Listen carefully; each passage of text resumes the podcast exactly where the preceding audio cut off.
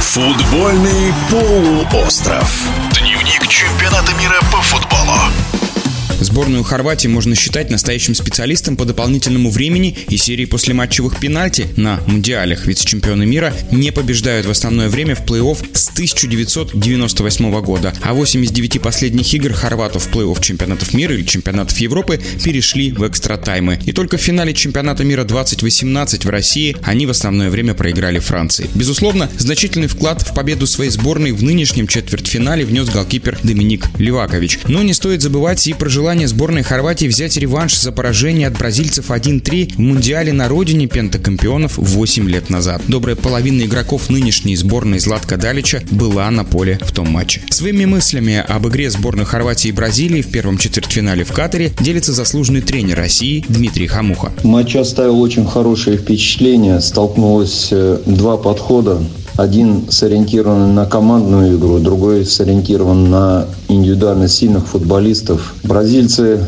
начали играть на удержание счета и, конечно, за это поплатились пропущенным мячом. И это не свойственно команде Бразилии. Можно было бы это делать и в районе штрафной площади соперников.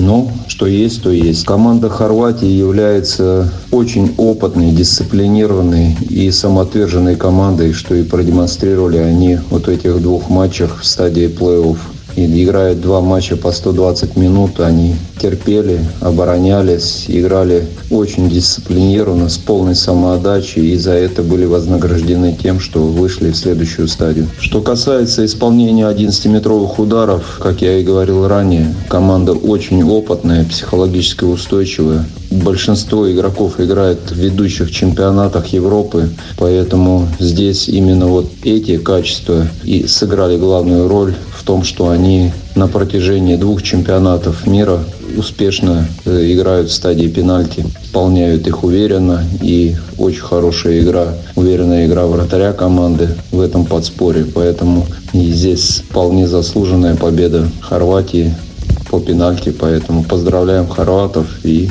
ждем их в полуфинале. Итоги первого четвертьфинального матча в Катаре радиодвижения прокомментировал заслуженный тренер России Дмитрий Хамуха. Футбольный полуостров. Дневник чемпионата мира по футболу.